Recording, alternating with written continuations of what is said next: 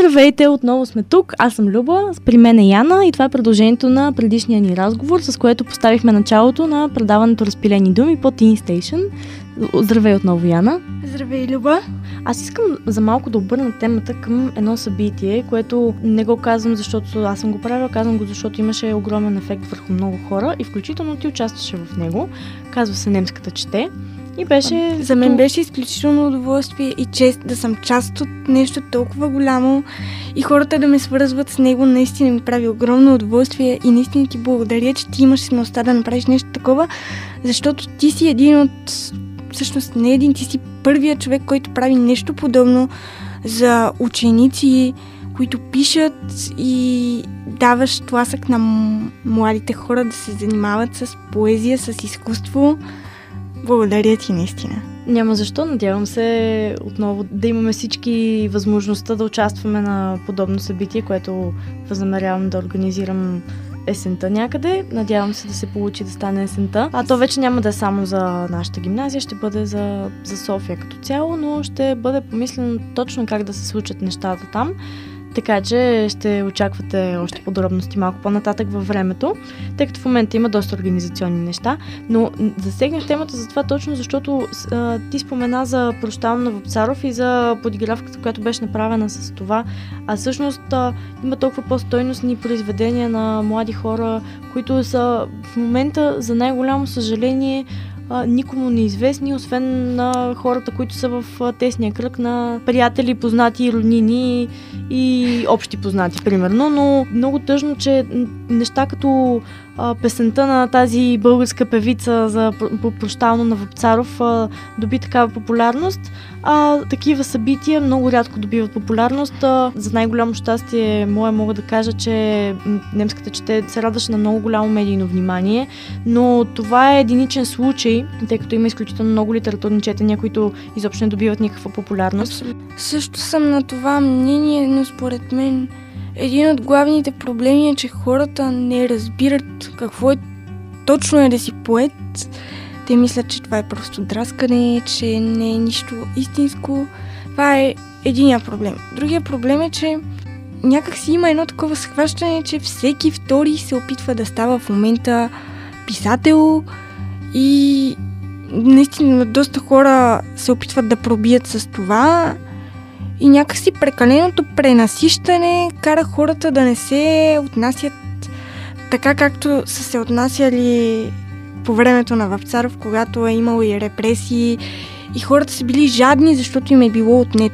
От друга страна обаче има и един а, друг момент и това е, че в днешно време, колкото и да не обичам да употребявам израза в днешно време, но има места като, и случаи като този, в които трябва да се употребят и то е, че в днешно време всеки си мисли, че може да пише. А освен това, има го и всеобщо разпространеното мнение, че поезията не струва. Мога да дам веднага конкретен пример преди около две седмици говорих с един мой изключително близък приятел и той просто ми заяви е така от нищото, еми аз не харесвам поезия. И аз го питах, добре, ти каква поезия си чел? Еми тази от задължителната литература. Еми то тази от задължителната литература като цяло не е най-добре подбраната литература и му казвам, добре, искаш ли да направим един експеримент сега? Ще ти прочета три стихотворения и ти ще ми кажеш дали ти харесват. И ще опиташ да познаеш на кого са. Първо му прочетох Двубой на Въпцаров, и той каза, еха, това е много интересно. Кой го е писал? И аз казах, Вапцаров го е писал. той, ма как така? После прочетох на гости на дявола, а, на гости от дявола на Смирненски. И той, е, това е велико, това наистина е много добро, много добро, много добро. Кой го е писал това? Аз Христо Смирненски. Той, ама как така? И после прочетох четирите стихотворения от Бухемски нощи на Димчо Дебелянов и този човек повече а, не си позволи да каже, че не харесва поезия. Мястото всъщност, което трябва да дава тласък на хората, да, да имат интерес, да търсят дори на поетите, които учим в училище, неща, които не влизат в задължителната литература, всъщност са учителите, защото те са будителите и тяхна е задачата да събуждат интереса към подобно търсене. Ние имаме удоволствието да сме учили при Марта Джалева, която всъщност до голяма степен, поне мен, а, ми е запалила интереса към това да търся различно от това, което уча в класната стая. Не само удоволствието, ние имаме честа, късмета и всичко останало да, а, да имаме преподавател като Марта Джалева. Смятам, че това е един човек, който е допринесъл повече от всеки друг човек за нашето Yes, развитие като личности. Аз исках да те питам, тъй като а, възможно е да гледам субективно на нещата, какво беше усещането да, да четеш на това литературно четене? Тъй като реално аз наистина не мога да преценя, защото най-малкото аз съм го организирала и няма как да, да кажа, нали, че е лошо, че е хубаво или каквото и да е. Истината е, че аз сама по себе си също много трудно бих дала обективна оценка, защото съм доста притеснителна. И ако на един човек нивото ми на, на притеснение по време на такова четене е 5, моето е 255 и бях изключително притеснена. За мен беше, може би, повече стрес, как ще се справя, но беше изключително удоволствие да видя реакциите на хората и след това да слушам за себе си, хората да ми знаят името, да са ме чули, да са ми чули произведенията, да ми свързват с това, което правя, е може би най-голямата награда, която получих от това събитие. Това беше основната цел да има гласност творчеството на младите хора и да се знае, че има хора, които правят нещо стойностно и че няма ние да сме тези, които ще провалим държавата, защото вие и вашето поколение да, сте на път да сринете всичко. А, исках да те питам, тъй като ти прочете на немската четена по цигара, исках да, да те помоля да прочетеш още нещо. Може да си го чела на немската чете, може да не си го чела, каквото прецениш. Ще ви прочета нещо, което не съм чела на немската чете и което точно показва любовта ми към българското, към природата и към селото и към всички тези неща и което според мен всеки един от нас, който иска да избяга от този шумен град, може да се припознае в него. Казва се на светофарът и звучи последният начин. Между старата дюля и високата липа вятърът подухна леко и спомен ми навя. Някъде далече виждам планина, пъстра и зелена, пълна с красота. Чувам там реката, тихо шумоли, на брега е самодива с ангелски коси. Спомен ми навява старата липа, дворът опустява и реката замря. И ето, тук съм вече, отново в реалността. Светофарът в зелено светна трябва да вървя. Това определено показва голямата ти любов към всичко мило и родно.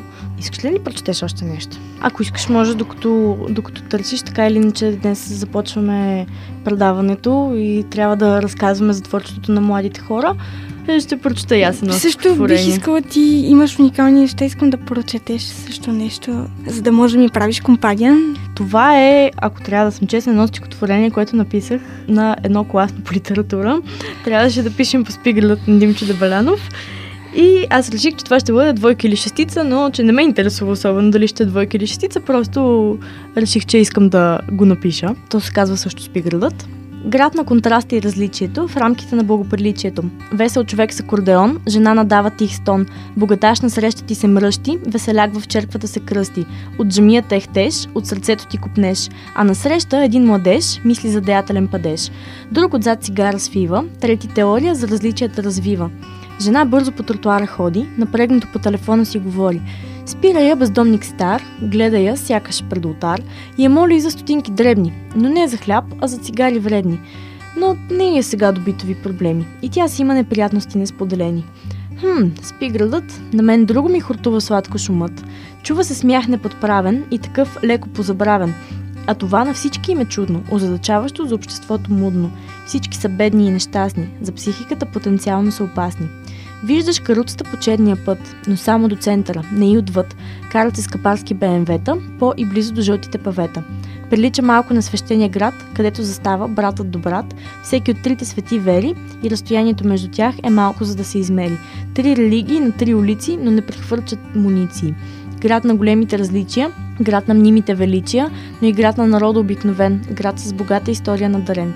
И в този град, изпълнен с противоречия, изписан с хиляди прилагателни наречия, в този толкова пъстър град, където всеки нарича ти се брат, където всички казват сме глупаци, в този град всеки се чувства у дома си.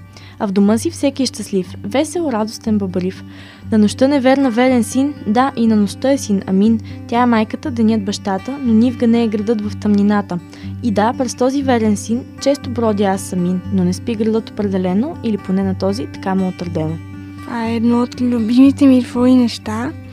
Докато ти чете и аз успях да намеря нещо, което искам да прочета. Много ще се радвам да го чуя. Казва се часовник без стрелки, не знам дали си го чела. Сега ще го чуеш. Празна чаша от уиски 2,15. Бутилка от водка 3,16. Малко зелено 4,20. Голяма доза секс 5,12. И време е за работа 7,20. Попълвам документи до 5,12.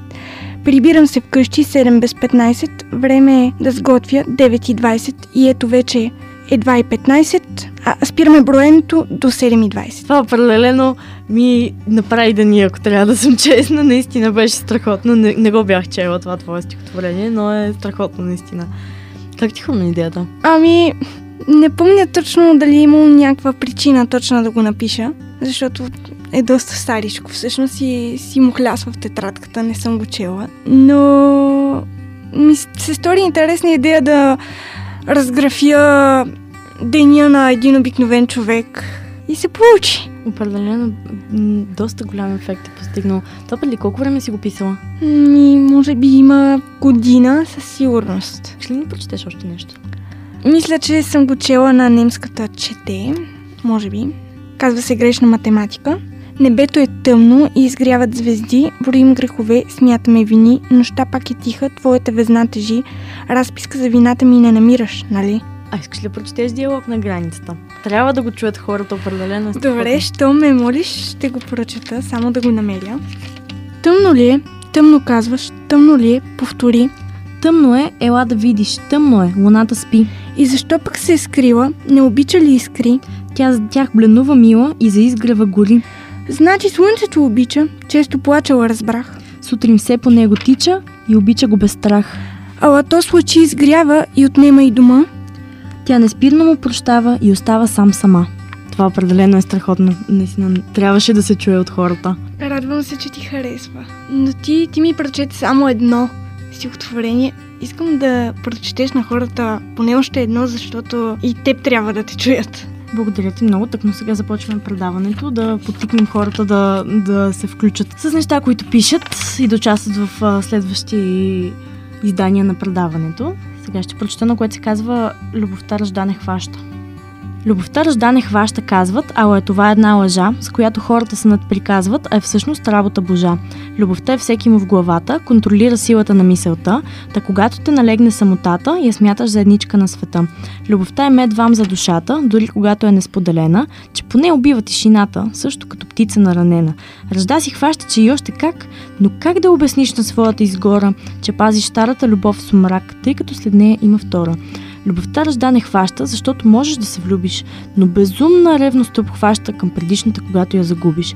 Любовта от миналото я пази в тайна, че трудно хваща тя ръжда, без значение мина Лора или Райна, що ме тя пирон, оставен на дъжда. Любовта ти стара, ако наяве излезе, си взима и бързо в ръце нещата, да не вземе и новата така да залезе и ха от двата стола на земята. Много е добро, наистина. Много ти благодаря, радвам се, че ти харесва. Сега очаквам ти да ми прочетеш нещо. Сега ще ви прочета нещо съвсем ново. Казва се Обещания. Тук що му измислих името. Супер, и аз така от време на време, като чета, измислям на, на момента името. На първата година ти ми обеща, че скоро ще ме целуваш на пладне и в нощта. И мина се година, все още съм сама, обещанието отмина и шансът, първия. На втората година ти беше убеден, че заедно ще посрещнем още утрешния ден. И тази година мина и още съм сама. Изхвърли на буклука и шансът, втория. На третата година си лягам в самота, звъни се на вратата и ти ли си това? Заключих аз вратата от вътрешна страна и с риск да каже всеки, че лудо се държа, аз гордо ще отвръщам, той за трети закъсня. Определено това е много хубаво. Това какво те е вдъхновило всъщност за него? Аз имам някакво предположение, но все пак ми е интересно. Да Ами- знам дали не бъркам. Вдъхновението ми за това е, че с човека до мен винаги сме живели на 1500, на 1000 и на 250 км, т.е. винаги е имало разстояние и това винаги е голяма пречка за една връзка, особено ако тя е дългосрочна. Да, определено е така. А всъщност това било ли е някога като препятствие за чувствата ви един към друг или било само за текущите ви отношения? Ами, не, защото за дългосрочния план не е било никога чак толкова голяма пречка, защото това да си на разстояние с някой дава едно предимство, което хората, които са постоянно заедно, нямат.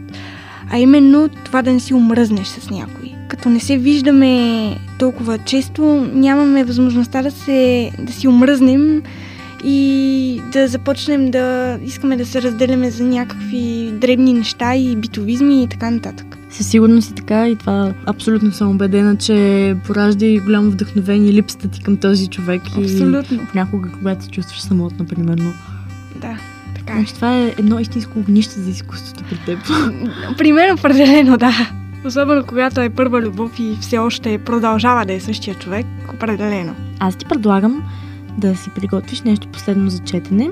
Чета аз едно последно нещо, после ти четеш едно последно Добре. нещо за завършек, защото предаването е насочено главно към теб. Така че това е моето предложение. Приема се. Аз сега ще прочета едно стихотворение, което се казва Изтокът и Западът.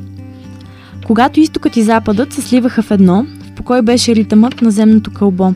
От двата края на земята се държаха здраво за ръце и горяха пламенно листата на тяхното едно сърце. Но ищеш ли за беда, една ръка се пусна и чаканата дълго свобода се плъзна с ивица изкусна.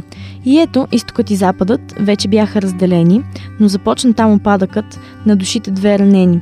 Всеки мели ги един по друг, но никой нивга ги не слива, жената с изгубения и съпруг, дори в морската вода пенлива. А колко много тя ги свързва, океан, че дори и суша, но синджирът здрав ги връзва, щом някой се опита да се вслуша. Мина време и надали се помни колко те еднакви бяха – и по сушите огромни, и по бурите, които вече хтяха.